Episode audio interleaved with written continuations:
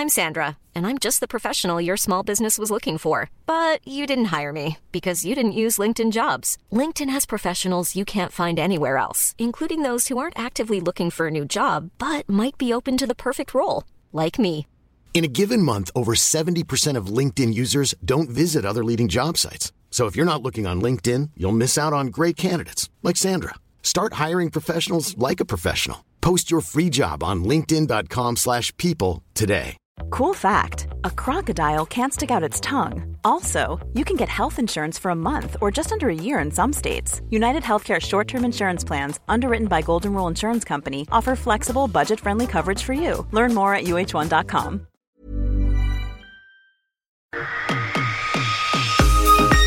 Då hälsar vi er välkomna till Futsalpodden. En nyfiken podcast som med hjälp av härliga gäster diskuterar svensk futsal.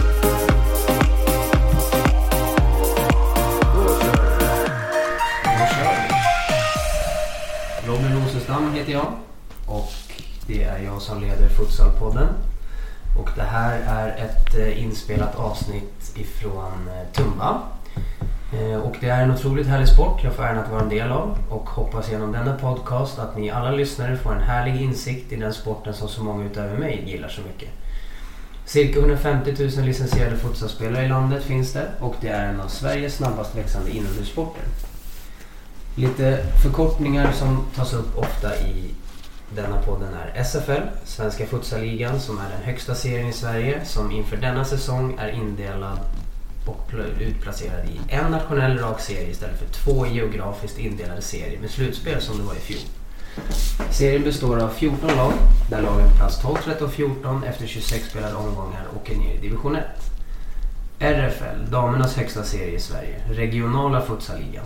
Det är en geografiskt indelad högsta serie som spelas över hela landet i sex olika serier där alla serievinnare och de två bästa tvåorna går vidare till slutspel. Då har det blivit dags att presentera nästa gäst. Inga futsalmatcher kan spelas utan en uppsättning personer som många gånger får oförtjänt mycket kritik, nämligen domarna. Eh, Det är därför jag är väldigt glad över att ha Sverigechefen för Svenska Elitdomarklubben i futsal, Fredrik Nilholt, gäst i podden. Välkommen! Tack så mycket. Vad härligt att vara här. Ja, hur känns det här då? Ja, det känns väldigt intressant att få sprida en annan syn av eh, sporten. eh, Nämligen vi som ska hålla reda på de här spelarna som är på plan och ledarna och försöka synas så lite som möjligt. Ja, eh, har du varit med i någon podd förut? Ja, det har jag varit tidigare. Mm. Men då är du inte helt ovan med det här formatet? Absolut inte. Nej.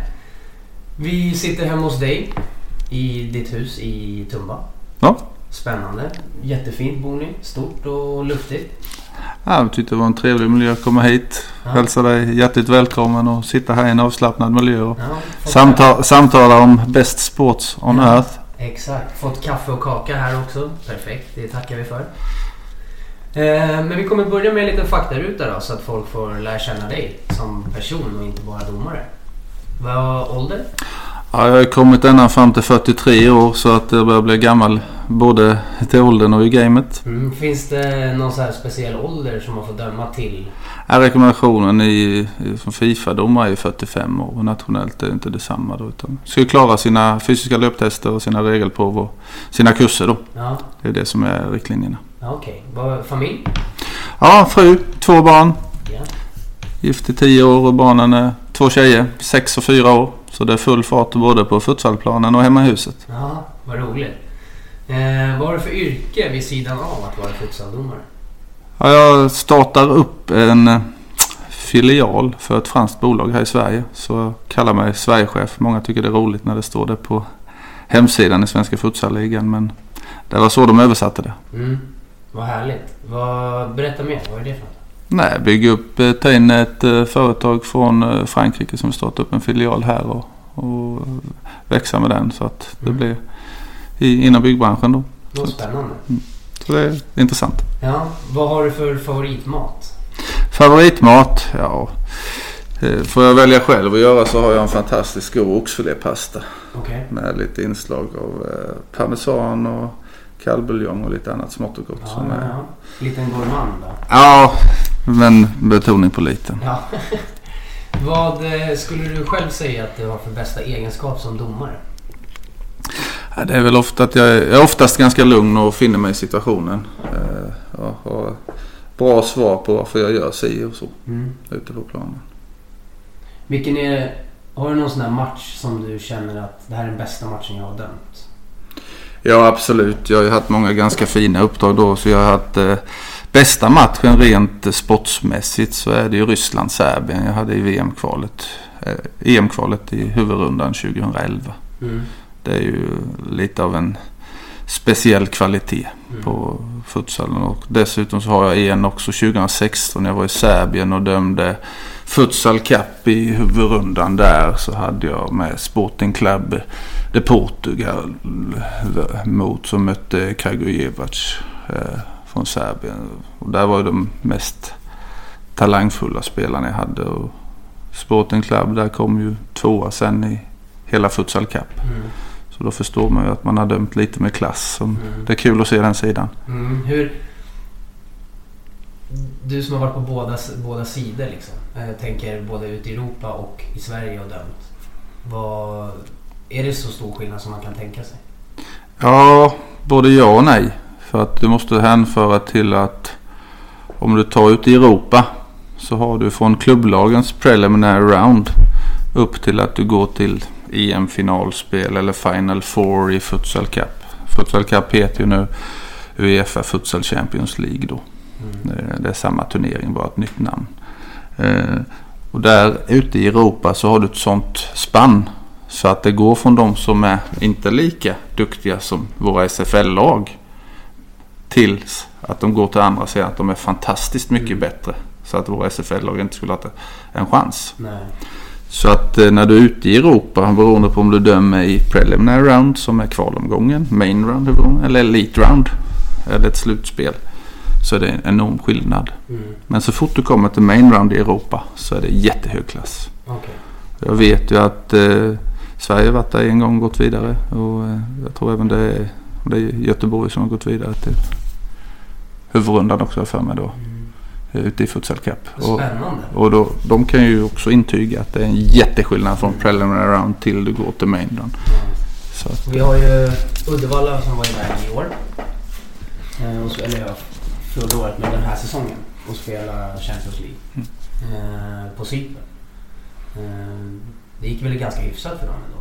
ja absolut. Eh, De har ju tagit sig ordentligt och varit väldigt duktiga måste jag säga. Och de är ju ett sånt lag som hoppar mellan att vara en vinnare i preliminary round eller komma tvåa.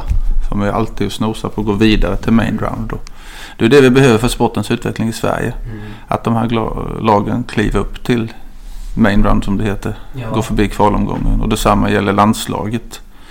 Det är det som är det mest utvecklande för spelarna. För varje match när de kommer upp i main round så är det riktigt tuffa matcher och utvecklande matcher. Vad roligt. Men där är faktarutan över. Eh, om du berättar lite om dig själv då. Eh, du bor här som sagt i Tumba. Jag bor i Tumba. Jag är ju inte född här. Det hör väl många på dialekten. Jag kommer inte lika långt ner som till Skåne men väl till Småland. Så jag är född och uppvuxen i Ljungby. Mm. Men, eh, sen har jag bott eh, åtta år i Växjö också. Jag startade lite fotbollskarriär. Och träffade min fru när hon studerade nere i Växjö. Och så var hon, visade sig att hon var från Stockholm. Och eh, så hamnade jag här uppe och varit här uppe i eh, sen eh, 2006 då. Mm. Så att det är ju 13 år nu. Eh, kollar du på mycket annan idrott eller hinns det med? Ja, det blir ju Champions League. Vardagar går ju bra. Champions League tittar man ju alltid på. Premier League. Eh, sen har jag mitt lag. Jag håller ju Ipswich Town då, The Tractor Boys. Det är jag och Leif Lindberg.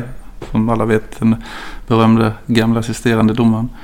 Som håller på dem. Och eh, det är ju andra ligan, Championships i England som gäller där. Mm. Sen tycker jag om NHL också. Så det är väl där det stannar. Ja. Så det är hockey och fotboll som Ja. är intresset? Ja, du har ju futsal också Ja, då. men jag tänker utöver, utöver fotboll. Precis. Eh, spelarkarriär? Har du någon egen spelarkarriär eller? Ja, det har jag ju i fotboll då. Jag spelade i Ljungby IF. Eh, hela juniortiden gick upp i seniorlaget där. Var i division 2 och 3 då. Hoppade Mm. däremellan. Och visade sig att jag är för dålig för att spela i division 2. Så att då blev jag ju domare istället. Mm. Och på den vägen är det. Men eh, jag har ju faktiskt varit lite mer framgångsrik i bandy då. När jag spelade i- på elitnivå i näst högsta serien i, i Mm. Öjeby nere i Växjö Okej. i många år. Futsalen? När kom du i kontakt med det för första gången? Det var egentligen... eh, Ja, jag har ju sett lite sådär som swishar förbi lite på internet, lite på tv och sådana här lite slutspel och sånt. Men i Sverige så var det att eh, vi behövde domare till DM i, nere i Växjö 2006. Och eh, då fick jag en fråga från Svenska fotbollsförbundet om inte jag och en, en till, jag och tre till kunde ta en, ett gruppspel, ett kvalspel till finalerna då nere i Växjö. På den vägen är det. Det var 2006 i Växjö. Mm. Och så att det var ren slump egentligen att du blev futsaldomare kan man säga.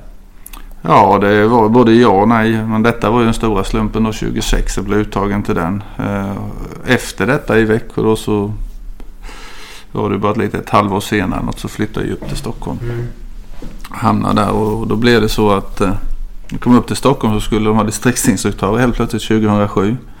Och så kontaktade jag till men det här var en jävla intressant variant på fotboll som det hette då. Eller på five side Och då tänkte jag men ja men ja varför inte? Mm. Varför inte testa? Så 2007 här uppe då gick jag DE-kurs då. För, som Stock, DI för Stockholm. Mm. Eh, Och det var Jyrki Filppu från Finland som höll den och han är ju Uefa-observatör och var Fifa-observatör och instruktör. Så det var Gert Nilsson som höll det på den tiden. Tillsammans med Leif Lindberg. Men du som sagt, du är Fifa-domare sedan 2009. Sen 2009 stämmer. Ja. Vad, kan du berätta mer? Vad innebär det att vara Fifa-domare? Liksom? Ja, Fifa-domare det är ju då att du får ha, i Sverige får du ha, varje land får upp till max fyra eh, Fifa-domare i, i futsal. Mm. Och eh, Fifa-domarna är egentligen de då som blir uttagna för att representera Sverige ute i Europa och i världen då. Mm. Eh, blir du uttagen som Fifa-domare så ska du gå någon Fifa-kurs där i början och eh, gå igenom både löptest och teoriprov och så vidare. Och, eh, sen när du eh, måste du då uppfylla de här kraven då i nationen för varje år då så de nominerar upp till fyra nya för varje år. Och, eh, sen kan du få uppdrag. Får du observationer och så tittar de på dig där så får du se om du får någon utveckling och någon eh, karriär inom futsalen då på domarsidan. Så ni, ni är fyra domare, Fifa-domare i Sverige idag. Idag har vi fyra men Vilka är det då? Det är du? det är jag och så är det Ademir Avdic Tidaholm. Du har David Glavanic i Stockholm och Harris Kurvac är Märsta utanför Stockholm. Mellan Stockholm och Uppsala. Okej. För Du berättade lite att du ska ner till eh, Georgien här nu. Ja, ja. Ja, jag blev uttagen till VM-kvalet här Mm. i preliminary round. Så jag ska ner till Georgien och, och döma. Mm. Spännande. Så det är ganska nära. Jag åker ju ja, precis om en vecka. Mm. Vad, du berättade lite om eh, dina kollegor som du ska döma med där. Vi pratade lite om det innan här. De är lite kors och tvärs från Europa. Ja, det tas eh, nästan aldrig ut från samma länder till de här. Det är ju miniturneringar då. Det är, det är samma turnering som Sverige spelar i Alingsås då. Mm. Eh, Så det är ju fyra lag därifrån som, som är lottade ihop då egentligen lite beroende på ranking och sånt från Uefa. Så att eh, värdlandet är Georgien. Sen kommer Tyskland spela där. Så har vi Danmark och Israel då som ger upp. Om, Mm.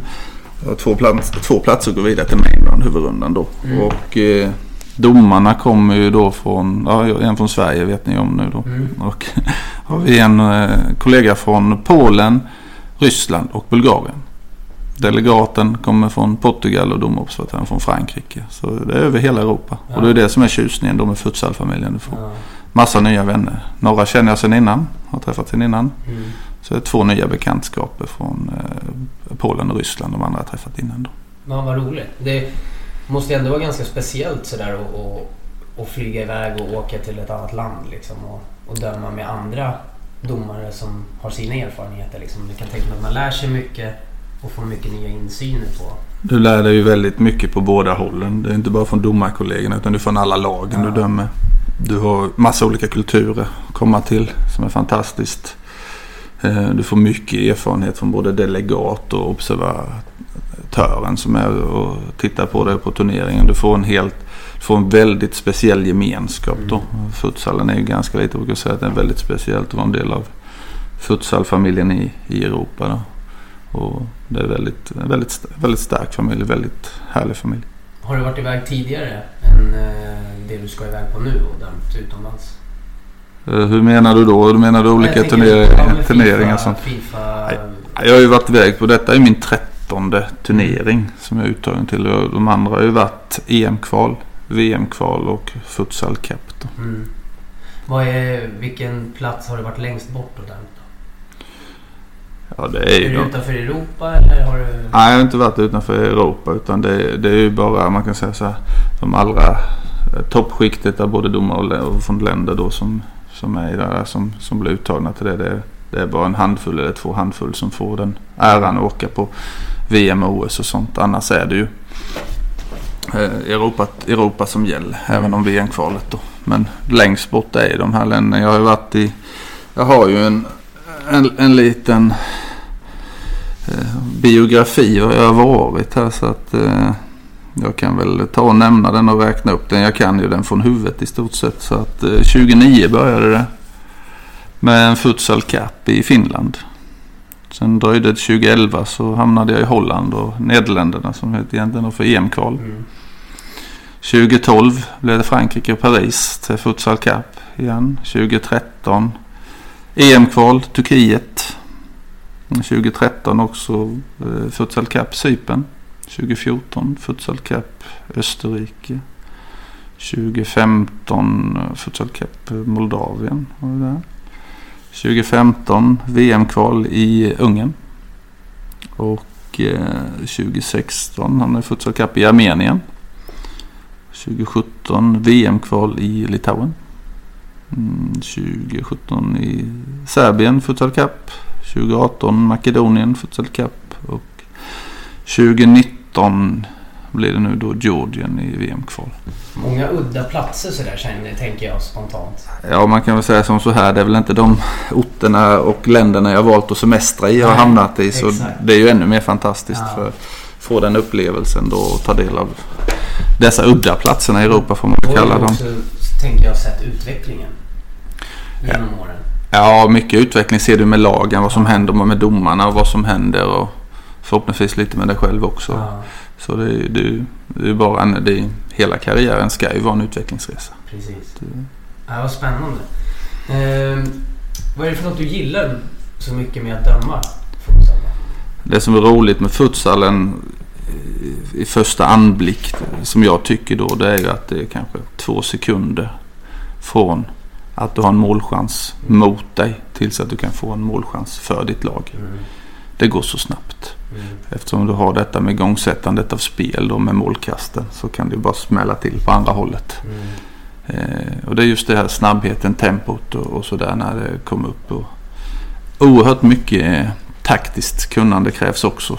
Och samtidigt som att den enskilde spelaren kan få ut en väldigt stor potential om du är tekniskt skicklig och, Mm. och kan hitta det. Och kombinationen mellan spelarna. Precis. För det är som jag tycker är så fantastiskt med just denna sporten. Mm. Om du ska beskriva dig själv som domare då? Går det? Ja, det är väl det svåraste man kan göra, väl att beskriva sig själv. Det borde ju andra göra. Men jag försöker ju vara lugn och trygg i det jag gör. Eh, Det är väl att det, det gäller ju att kunna växla med det här situationsanpassat beteende i förhållande till situationen. Självklart gör ju domare fel. Eh, Det kommer vi alltid göra. Och, eh, Det görs ju massa fel även om det är VAR så att eh, det spelar ju ingen roll där. Men det här går ju så otroligt fort. Eh, Och då gyllene regeln är att du ska vara säker. Bättre att fria än fälla om du inte är 100% säker. Eh, Vi hade väl en situation igår va? Som, du var iväg och dömde Örebro-Uddevalla igår. Ja, det är ju CE-finalen med David igår i, i Uddevalla. Det fanns många intressanta situationer där. Men jag hade ju en situation jag sett i efterhand som en klar, skulle vara en klar utvisning på hemmamålvakten. Han tar med hands en halv meter utanför straffområdet. Mm. Dildar Kallis. Kaliskan, ja han är, han, han är på fel sida linjen. Det kan vem som helst se om man tittar på, på videon. Mm. Och det är ju beklagligt. Men just där och då så var jag inte säker på min sak och kan inte göra det. Jag hade en liten känsla av att han var nog utanför men inte säker. Mm. Och då vill man inte förstöra en match några minuter in i den och, och ta fram det röda kortet som det hade varit eftersom det var ett litet eh, skottförsök mot Mm. mål då. Utan jag bedömde att han tog den på linjen och därifrån tog jag det. Eh, tittar man på min position så eh, är jag ungefär fyra meter från mållinjen på väg ner där jag ska vara. För i den här situationen i förhållande till vad min domarkollega är så är det min uppgift att täcka upp mållinjen. Mm. Det är min. är, är mitt ansvarsområde. Så därför måste jag springa ner till mållinjen och ta den positionen. Och jag kom i en skaplig fart på väg ner till mållinjen. Dildar kommer rakt ut från sitt straffområde. Precis runt straffområdeslinjen. Och jag ska titta snett bakåt samtidigt som om bollen passerar Dilda så ska jag vara på mållinjen och ta ett beslut om det är mål eller inte. Och det är väl just det som är tjusningen mm. i, den, i den här sporten då att jag är inte hundra på att han är ute när det går den här farten som bara swishar till och jag ska ta ett beslut på jag kanske kan tänka en till två sekunder och sen ska mitt beslut komma. Det är det här jag kan tänka mig att det är många spelare som inte förstår. Att ni har så pass många ställen ni ska vara på vid sådana här omställningar och sådana här situationer. Så att det är inte kanske alltid lätt att hinna se. Eller? Den stora utmaningen för domaren det är ju att ha rätt position men samtidigt ha rätt vinkel. Mm. Och med rätt position menar jag att jag skulle försöka undvika att ha några spelare mellan dig och det beslutet. Grundregeln i futsal är ju att båda domarna ska ha en diagonal och ha bollen mellan sig. Mm. Sen så delar man upp det i en aktiv yta där bollen är som en domare tar som är närmast. Och sen en passiv yta. Det vill säga nästkommande situation. Där den andra domaren täcker. Mm. Det går lättare att förklara egentligen om du har ett uppspel. Ja. Så har du en pivåspelare med en back. En mot en. Som är 20 meter från spelet. Där står en domare och bevakar dem. För sliter försvararen ner pivåspelaren kanske pivåspelaren ska ha frispark. Mm. Drar pivåspelaren ner försvararen kanske försvararen ska ha frispark. Och då förstår alla kanske att om det är 15-20 meter mellan de här försvarsspelaren, pivåspelaren och bollen och övriga spelare där nere. Så är det omöjligt för en domare att täcka upp detta. Mm. Utan då måste man dela upp ansvarsområdet så att man tar det på detta sättet. Mm. Sen är det inte vanligt att vi blåser frisparkar här i influencer area, passiv yta som det heter. Utan, men det händer. Mm. Och vi får inte släppa att det, det värsta som kan hända för en domare är ju att pivotspelaren river ner försvararen. Nästa ögonblick får han en lång passning helt ensam mot målvakten. Målvakten står som ett frågetecken och tror att hans försvarsspelare ska få frispark. Men anfallsspelaren kan lägga in bollen med enkelhet. Mm. För att målvakten står där som ett, ett halvt fån. Liksom, mm. För att vad gör domaren? Jag skulle haft, mitt lag skulle ha haft frispark. Och det får ju inte hända. Då måste ju domaren ta den här frisparken där nere. Trots att bollen är på helt andra hållet. Och var tittar alla? Var tittar 99 procent? Jo, de tittar där bollen är. Mm. Ja, såklart. Och det är det här som jag tycker är så roligt med just att, vi, att man har en domare som gäst. Att man liksom kan få en, en syn på spelet från eran synvinkel. Eh, för det kan jag känna lite grann att många inte ser. Alltså, jag tycker att det är viktigt att man får liksom framhäva eran roll i det hela och era, så som ni upplever det. Och så som ni, för det är lätt som spelare. Jag vet själv, jag har varit spelare själv och jag menar, ja visst man kan alltid Hej, det är Ryan Reynolds jag är här med Keith, co-star of my upcoming film If, only in theaters May 17th. Do you want to tell people the big news? All right, I'll do it. Sign up now and you'll get unlimited for $15 a month in six months of Paramount Plus Essential Plan on us. Mintmobile.com slash switch. Upfront payment of $45 equivalent to $15 per month. Unlimited over 40 gigabytes per month. Face lower speeds. Videos at 480p. Active Mint customers by 531.24 get six months of Paramount Plus Essential Plan. Auto renews after six months. Offer ends May 31st, 2024. Separate Paramount Plus registration required. Terms and conditions apply if rated PG. I'm Sandra, and I'm just the professional your small business was looking for. But you didn't hire me because you didn't use LinkedIn jobs. LinkedIn has professionals you can't find anywhere else, including those who aren't actively looking for a new job but might be open to the perfect role, like me. In a given month, over 70% of LinkedIn users don't visit other leading job sites. So if you're not looking on LinkedIn, you'll miss out on great candidates like Sandra. Start hiring professionals like a professional. Post your free job on linkedin.com/people today.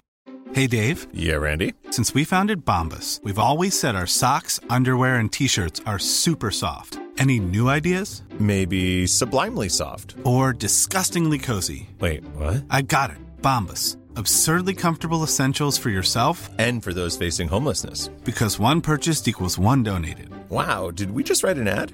Yes. Bombas. Big comfort for everyone. Go to bombas.com slash ACAST and use code ACAST for 20% off your first purchase.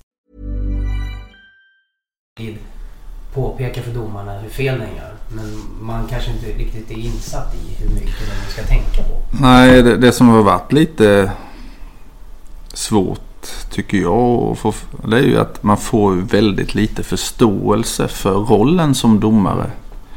Och eh, mycket där som jag har sett då i SFL i år i ligan det är att alla ska ha allting med sig. Och ingen kan acceptera något emot sig. Eh, För det vi kan säga är att när vi går in och kollar, vi har ju observatörer. Det är ju tio domarobservatörer i landet som är runt och tittar på matcherna. Som täcker ungefär en tredjedel av matcherna i SFL har domarobservatörer.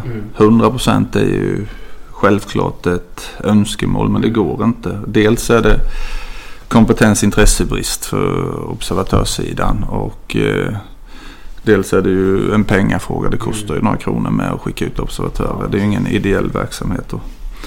Eh, så där är det. Men tittar vi på alla de omdömena betygen som kommer in så får domarna generellt sett väldigt bra betyg. Och jag vet ju du hade en fråga om vad, vad är det för nivå på domarna i ligan. Ja, vi har ju faktiskt ett fakta som säger att den är väldigt bra.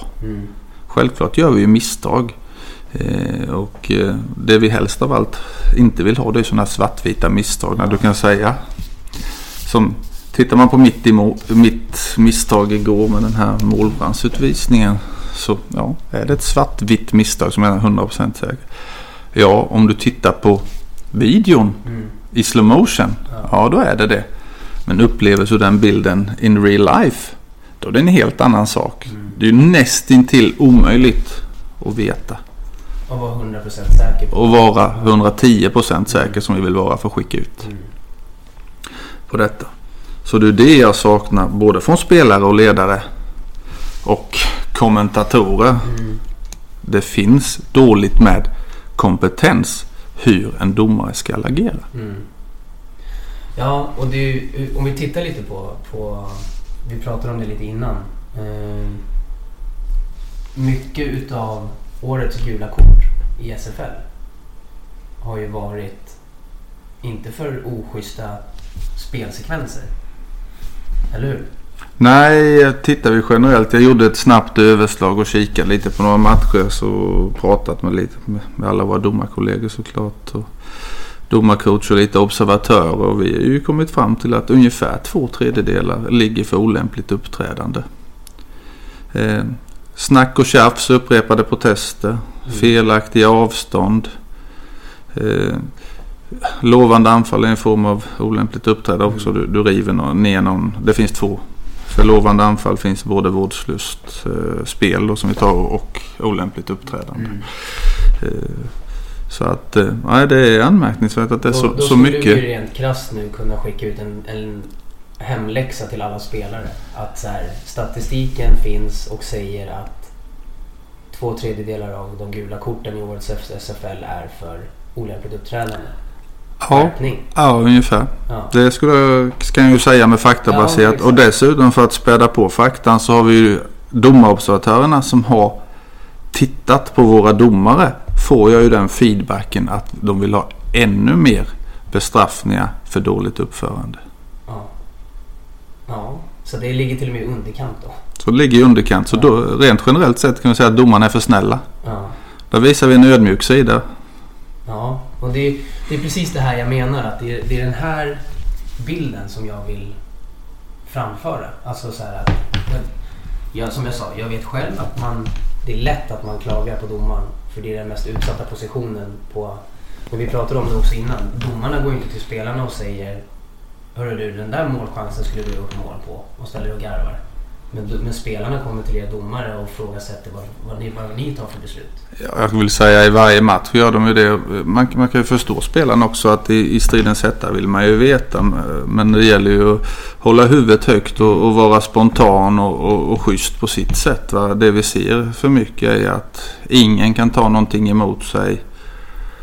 Eh, och alla vill ha allting med sig. Det fungerar ju inte så. Det är ju faktiskt två lag där ute som mm. spelar. Och det som man blir lite besviken på då det är ju att eh, det ska vara så jäkla stort tryck på det här med fair play då. Mm. Men eh, på det beteendet vi ser idag så saknar jag det lite faktiskt. att och det är ju inte menar jag inte bara mot domarna utan det är lika mycket mot motståndarna och ligan SFL. Mm.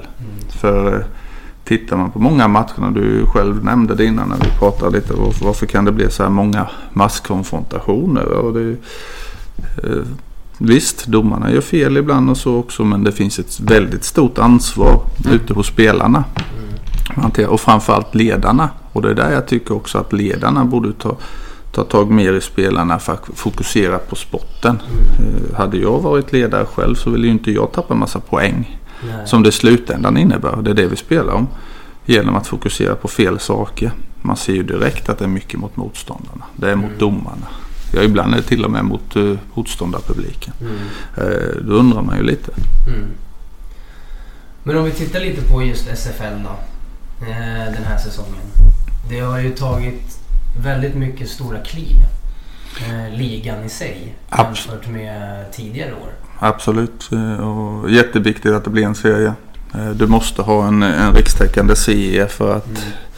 ja, kunna vara med och, ja, i framtiden och konkurrera i Europa och ta en, en bättre position där ute som vi är ute efter med både klubblag och eh, landslag såklart. Det vill man ju. Mm. Även vi som domare tillhör ju den svenska familjen och ja, Svenska precis. fotbollförbundet. Och det är ingen mer än vi som blir glada om, om det går bra för våra svenska klubbar här ute i SFL i Europa samt för landslaget. Det är det vi hoppas på. Eh, det jag saknar dock i år är ju, det är ju slutspelet. Då. Mm. För det är ju bara att titta på övriga Europa. De flesta har ju ett slutspel. Mm. Eh, och även en kupp. Mm. Så, så det är väl nästa steg sen att få till kupp. Eh, nu har ju det, det finns ju, kommer läggas fram lite olika förslag här på bland annat ett av dem kommer vara att det blir slutspel nästa år igen. Så får vi se då. Det är ju SEF och förbundsstyrelsen i Sverige, Svenska ja, fotbollsförbundet. På, på röstningsnivå nu. Ja, så att vi får se var det hamnar. Men självklart för sportens skull vill man ju in detta. Det är de här direkt avgörande matcherna. Det, det är ju som sagt det är 26 omgångar som ska spelas. Det är snabbt räknat blir väl 364 matcher totalt i år. Ja, det var nog lite för mycket va? Jag tror det är 184. 184, ja det är såklart. Ja, det är jag som räknar fel. Ja. Eh, jag dubblade den lite, men skitsamma. Eh, men det är en ganska stor påfrestning på er domare också. Absolut. Jag menar, många, många tänker på lagen att så här, ja, det blir så mycket matcher, det blir så mycket matcher. Men ni domare blir ju också påfrestade. Absolut, men kan du titta mot förra året så hade vi det är en ökning med 45 procent av matcherna. Ja. Är detta. Och hur, många, hur många fler domare har ni blivit jämfört med i fjol? Eh, vi, tittar du på elitdomargruppen så är det två domare med. Vi har gått från 16 till 18. Men eh, här är det ju egentligen då att varje omgång har du sju matcher. Mm.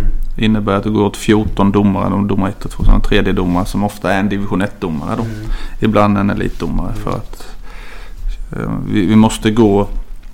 Elitdomarna ska också gå som tredje domare någon gång per år. För att veta av vad som krävs av sina tredje domare. Mm. Eh, så, det. så att domarantalet är bra. För det går åt 14 domare varje match. Sen under de här elitdomarna på 18 så finns det en grupp på 4-6 domare kanske som har gått utbildning, elitförberedande utbildning tidigare som är uppe och provar. Mm. Så att det finns ju en eh, backup-plan hela tiden då som, som ligger till hands där, där domarchefen eh, Tore Johansson har gjort ett, ett hästjobb då. Mm. Kan tänka det är flyttade matcher, det är återbud och det är allt möjligt hit och dit att få ihop detta. Så att han gör ett fantastiskt jobb för att få ihop detta. Om man tänker då en ökning på så är det 45 procent är det. Och ni har ökat domarantalet med två. Ja, men vi har också ökat säsongens tidsperspektiv. Innan ja. var det mer kompakt. Ja, så du kan inte räkna riktigt på det sättet. Nej, men jag tänker att, jag tänker att påfrestningen är ju väldigt stor för de 18 domarna. Med att åka och döma matcher överallt och sådana saker. Hur, hur ser den uppdelningen ut? Liksom? Hur många matcher på en säsong dömer du till exempel? Tittar man då i upp, man kan säga arbetsfördelningen. Absolut, man kan ju säga att domaren är uppdelad i, i ett antal grupper då beroende på erfarenhet mm. och kvalifikationer. Då kan jag säga de som ligger i övre domargruppen som Fifa-domarna då. De har ju rikt, en riktlinje att de dömer varje omgång. Mm. Så där, där ligger du då på 26 matcher Mm. på säsongen. Det är ju samma som spelarna. Och det är ju inte lika påfrestande att vara domare som att vara spelare. Nej. Med tanke på skaderisk och, och etc. Det är lite lugnare att vara på sidan om än att gå in i närkamperna full fart. Och, Kanske mer mentalt påfrestande. ja det kan det vara. Ja. Det kan vi köpa. Det är väl där det ligger. Och tittar man dem då går det neråt. Så att en domare då ligger då någonstans mellan eh, 15 och, och 26 omgångar. Mm. Eh, Och sen kan du ha lite kvalspel lite allt, allt, Ja, sånt och allt runt omkring då. Och sen har du då kan man säga lite provdomare, resursdomare som Mm. fyller upp resten. Så att det är en bra nivå. Någonting som jag undrar är, eh, man ser ju vissa domar, domargrupper grupper som använder det här in-ear-systemet. Eh, med hörsel... Ja, headset. Headset, ja. Ja. är, är det någonting som alla kommer att använda så småningom? Eller vad, hur... Det lär- man själv om man vill ha det eller? Det- tänker, det måste ju vara ett bra sätt att kunna kommunicera med, mot, med motsatt sida domare så. Man kan säga som så här att jag tror att det kommer landa där. Mm. Någon gång när, vi, när det blir domare som Har du själv använt det? Absolut, jag använder kanske hälften av matcherna Mm. så att jag har full koll på det där. Eh, den stora grejen är att när du kommer upp och ska lära dig att döma efter konstens alla regler. Då är headset ofta en, en, en typ av bestraffning, ett hinder. Okej. För att det finns massa saker du ska göra för att kunna hålla ögonkontakt med domaren och allt det andra. Mm. Sen finns det självklart fördelar också. Men när allt det andra sitter i den här grundläggande utbildningen och då pratar inte jag om att du går en kurs på fyra timmar och sen så är du klar. Nej. Utan jag kanske pratar om att du går från att vara vi kan säga, ungdomsdomare i futsal tills att du kommer upp och dömer SFL två, tre år. Mm. Sen är du färdig med din grundutbildning till toppdomare, Mm. elitdomare. Då kan du börja använda headset Mm. för att ta det till en nivå till. Ser man det på det sättet så är det en helt annan sak än att du springer runt i division 2 i futsal pratar vi om då Mm. och med headset. Eller som de gör, springer runt i division 5 i fotbollen och dömer med headset. Mm. Visst, har du blivit äldre och gått hela den här utbildningen? Ja, kanske det funkar bra. Men för att hjälpa dig själv att få en utveckling och förstå hur man ska döma futsal så kan det vara ett hinder. Mm. Men om vi tittar lite som sagt på ligan då. Eh, TV-rättigheterna har kommit in i år. Att den har utvecklats mycket. Eh, hur har TV-rättigheterna och TV-matcherna påverkat er domare? Har det påverkat på något sätt? Ja, lite grann gör det ju det. För Ja. att du får ett helt annat körschema. Ja. Eh, och där har ju SEF gjort ett jättejobb då som har klivit in i futsalen och, och, och satsat en, en summa pengar. Och Mm. får egentligen då äga varumärket av, från Svenska fotbollsförbundet för SFL då. Mm. För att kunna sälja det vidare. Vilket de har gjort till Eurosport här då. Det är ju tio matcher Mm.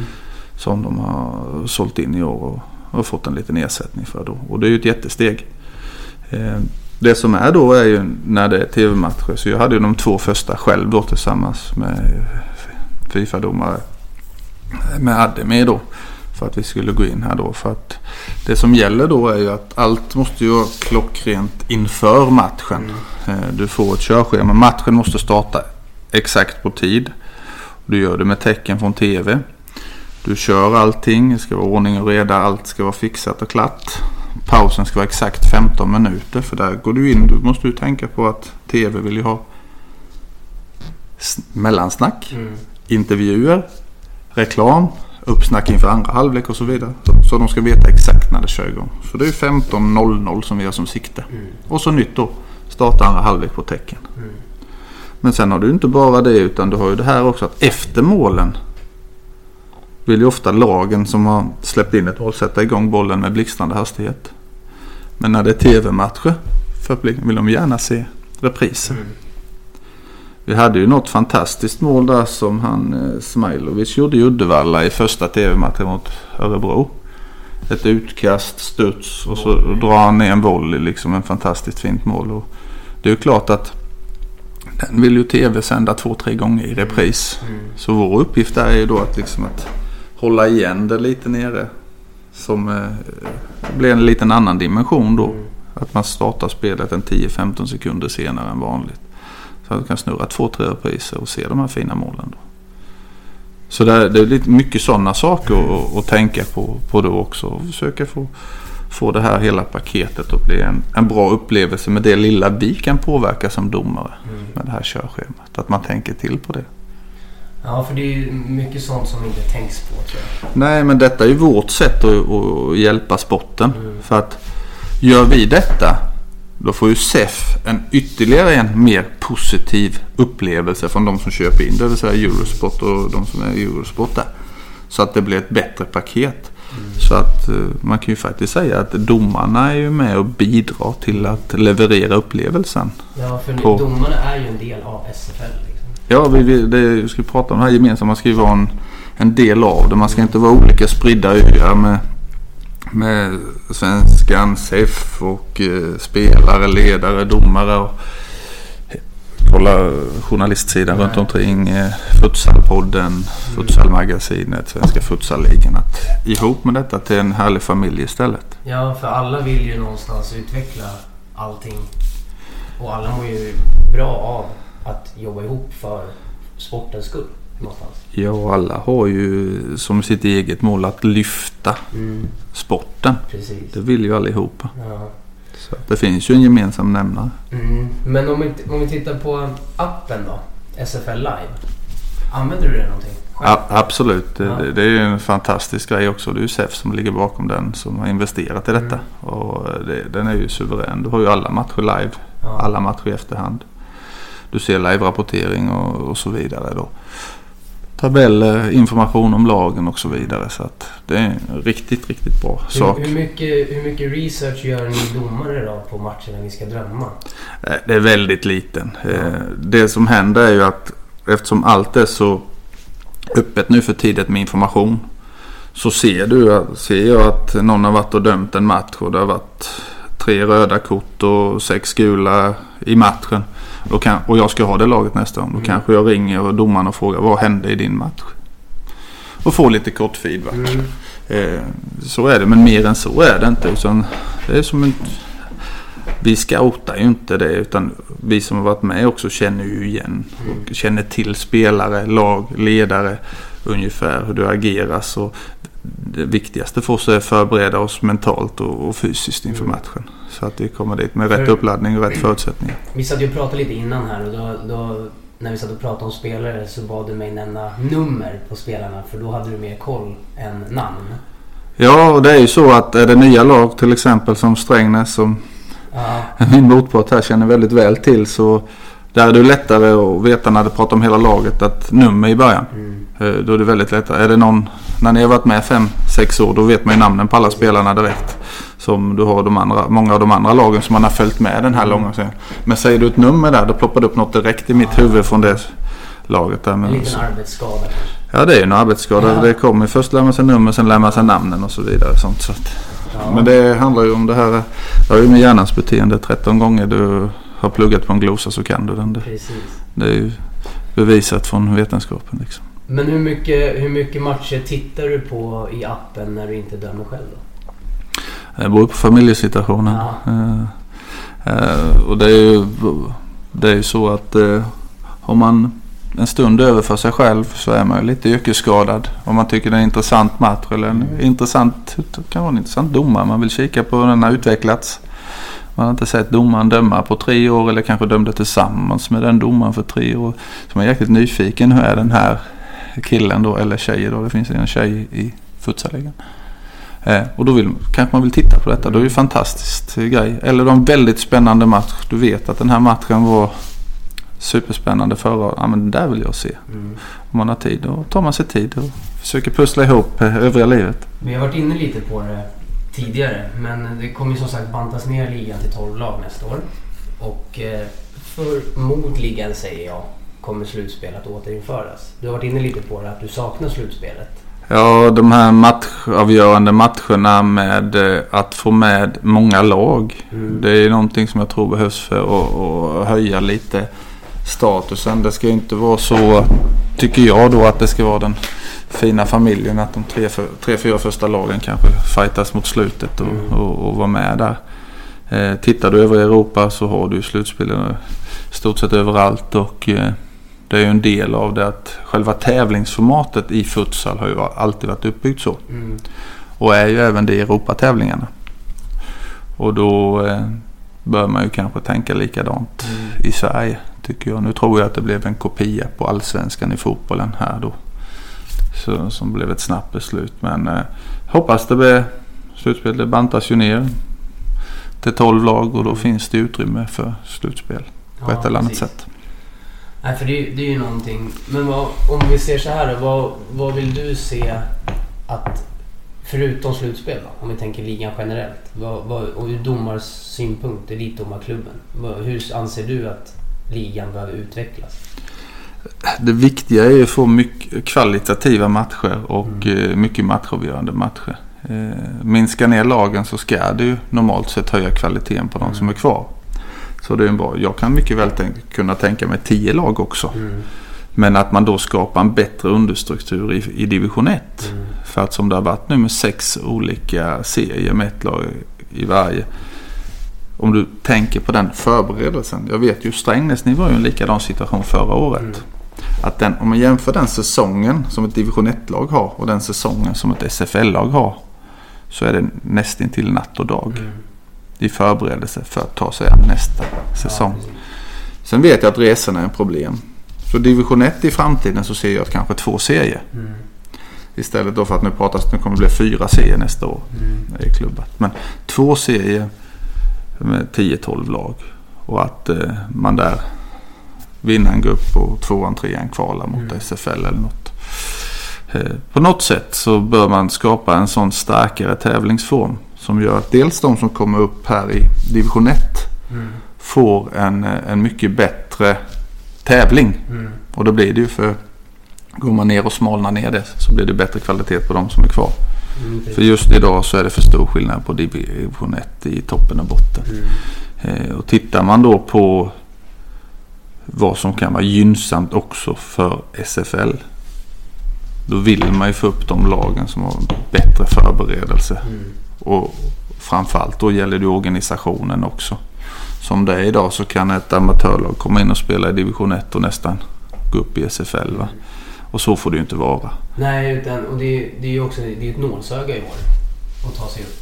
Det är ju ett lag av 36. Precis. Eh, men det har ju enbart med att göra att ligan ska gå ner till 12 lag.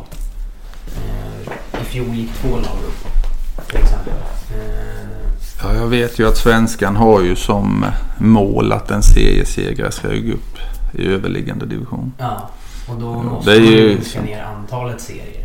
Precis, så vi får se vad det landar. Det är inte, det är inte vår del. Man, man kan ju säga vad man tror är bäst för sporten som man har Precis. sett. Tittar du på många andra längder så har de ju en division 1 och sen en division 2. Eh, rak serie under varandra. Men de har ju inte det här långa avlånga landet som vi har. Nej. Eh, som är en utmaning i sig då geografiskt för det blir kostnader för både lag och domare och resa. Ja, jag vet när, när vi kvalade förra året med Strängnäs till exempel. Så var det liksom, vi fick ju Umeå. Täfteå. Ja, det är väl härligt annars hade ni aldrig kommit upp dit. Nej, så är det ju. Men, men det, det blir ju en påfrestande borta match. Liksom. Det är klart. Eh, Så att, men eh, jag, tror också att, jag tror också på att man behöver se alltså hela pyramiden så att säga. Seriepyramiden ska göras mer uppstyrd. Så det tror jag är ett bra, bra steg. Då så, kära Futsalpodden-lyssnare. Ni har nu lyssnat till den första delen av två med avsnittet med Fredrik Nilholt som är Elitdomarklubbens ordförande i Sverige. Är ni nyfikna på nästa del så gå in på onsdag klockan 06.00 på Acast, iTunes eller Spotify och lyssna då och fortsätt gärna att sprida budskapet. Hej, det är Paige DeSorbo från Giggly Squad. High quality fashion without the price tag. Say hello to Quince. I'm snagging high-end essentials like cozy cashmere sweaters, sleek leather jackets, fine jewelry, and so much more. With Quince being 50 to 80% less than similar brands. And they partner with factories that prioritize safe, ethical, and responsible manufacturing. I love that. Luxury quality within reach. Go to quince.com slash style to get free shipping and 365 day returns on your next order. Quince.com slash style.